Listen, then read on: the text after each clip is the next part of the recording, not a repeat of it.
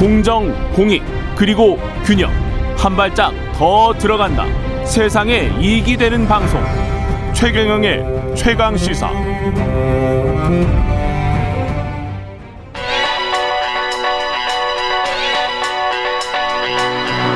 최강 시사. 송현서의 눈. 네, 송현서의 눈 서울신문 송현서 기자 나와 있습니다. 안녕하세요. 네, 안녕하세요. 예. 엘살바도르라고 중미에 있는 국가죠. 그렇죠. 중미에 예. 국가죠. 중미에 있는 국가인데 여기서 비트코인 암호화폐를 네. 예.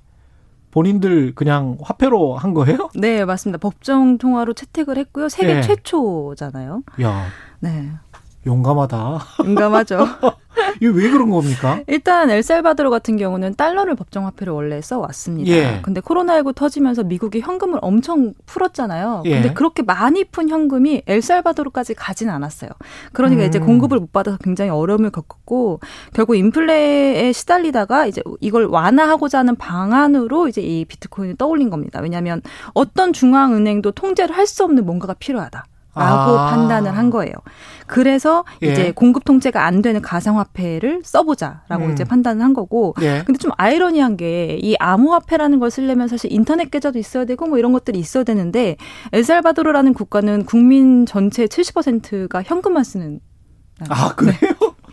그럼 뭐, 뭐 하자는 거지? 그래서 결과적으로 이제 예. 이런 것들을 통해서 엘살바도르 국민들이 어쩔 수 없이 이런 것들 인터넷 계좌라든지 이런 저축이라든지 이런 거에 좀 아. 접근할 수 있도록 금융 포- 포용을 좀 강조해 보자. 정부가 이렇게 유도를 하는 거군요. 유도를 하는 하고자 하는 그런 의도도 있는 겁니다. 예. 그런데다가 또 한 가지 배경을 보면은 이 음. 나이브 부켈레 대통령이 81년생이에요. 예. 그래서 아, 이- 대통령이 81년생이에요? 네 네. 그래서 2019년에 당선이 됐는데 예. 당시 30대 나이로 당선이 된 굉장히 젊은 대통령입니다. 음. 그래서 이미지 자체가 이변도 되게 많고 뭐 경제 활성화라든지 치안 안정을 내세워서 대통령이 된 인물인데 예. 기업가 출신이거든요. 그러다 예. 보니까 굉장히 실험적이고 파격적인 걸 좋아하는 게 정치 스타일이에요. 음. 근데 이제 이번 결정도 국민들과 좀 토론하고 논의하고 이런 과정보다는 좀 예. 정치적 이벤트에 가깝게 이런 것들을 내세웠다라는 음. 그런 분석도 있기는 합니다. 예. 그래서 어쨌든 이런 부분에 대한 비난들이 조금 걱정이나 우려들이 있고요. 앞으로 90일 후부터 정식 화폐로 유통될 것으로 보입니다. 90일 후부터. 네네. 야, 근데 인플레이션을 잡는다고 네. 비트코인 화폐를 도입한다 이게 이해가 잘안 되는데. 네, 거의 예. 지금 그게 있다 보니까 아마 그런 생각을 한 게 아닌가 싶고요. 예. 네. 다른 어떤 이익 도 있습니까? 뭐 확실한 장점은 일단 볼 수는 있어요. 그러니까 엘살바도르 전체 경제에서 음. 대외 송금이라는 게 차지하는 비중이 굉장히 높은 나라거든요. 그 사실 미국에서 일하는 엘살바도르 그렇죠. 네. 국민들이 송금을 해주는 맞아요. 우리 옛날에 독일 탄광이나 맞아요. 간호사분들이 송금해줬던 그 시절인 거예요. 네, 지금. 근데 그 그죠? 규모가 약 200만 명 정도 200만 돼요. 명. 그리고 전체 GDP의 뭐 한 20% 정도. 엘살바도르 인구가 한 650만 명 정도 네, 되는 맞습니다. 것 같은데 그러면 200만 명이 가서 미국에서 일하고 거기에서 이제 달러를 송금을 해주면서 네. 그러면서 이제 나라 경제가 버티고 있었군요. 그렇죠. 근데 이렇게 힘들게 돈을 벌어서 보내는데 예. 규제도 너무 많고 수수료도 너무 높았던 거예요. 그래서 아 수수료도. 네, 주로 해외 송금 업체를 쓰는데 이게 수수료가 너무 높다 보니까 미국에서 일하는 노동자들이 아예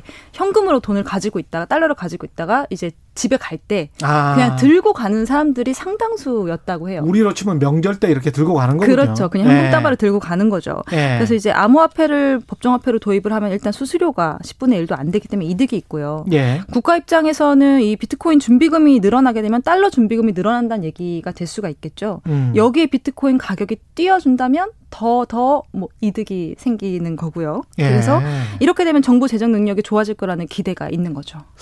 미국 입장에서는 약간 좀 불쾌할 수도 있겠습니다. 기축통화국인데 맞습니다. 우리로 네. 결제 안 하고 네. 비트코인으로 결제를 하는 최초의 나라가 나왔다는 게 네. 약간 좀 불쾌할 수도 있을 것 같고 네. 이 암호화폐 시장은 좀 환호할 것도 같고 각 나라마다 좀 다를 것 같아요. 네, 네. 좀 다른데 뭐 음. 세계 최초 사례다 보니까 이게 성공할 거다 아닐 거다라고 얘기하기에 좀 그 reference 자체가 없잖아요 지금. 그렇습니다. 그래서 예. 의구심을 가지는 사람들이 많고 뭐 미국 매체 같은 경우에는 자국 통화가 없는 엘살바도르 같은 나라도 사실은 이 비트코인을 법정화폐로 할 생각조차 하지 않고 있다. 왜냐하면 효과가 없을 것이라고 생각을 한다는 거죠. 음. 그래서 거의 평가절하하기도 하고요. 근데 실질적으로 이 나라가 좀 작고 영향력이 많지 않은 크지 않은 나라기 때문에 예. 크게 비트코인 시장 영향을 주지 않을 거라는 그런 평가들도 많습니다. 그러니까 상징적 의미만 상징적 의미 네 있다는 거죠. 비트코인이라는 암호화폐라는 화폐 자체가 어떤 나라에서는 이렇게 법정화폐까지 인정이 됐어라는 음. 상징적 의미 정도.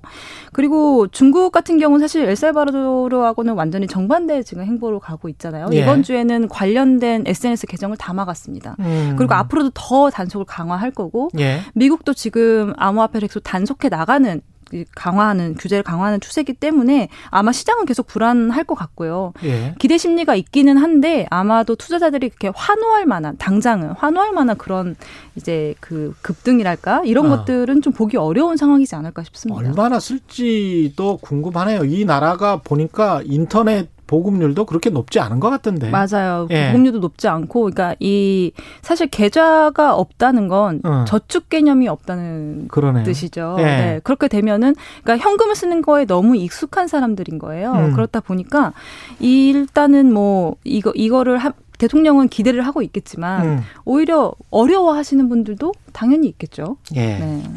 알겠습니다. 서울신문 송현서 기자, 송현서의 눈이었습니다. 고맙습니다. 감사합니다. KBS 일라디오 최근의 최강시사 2부는 여기까지고요. 잠시 후 3부에서는 김호기의 사회학 카페 준비되어 있습니다. 일부 지역국에서는 해당 지역 방송 보내드리겠습니다.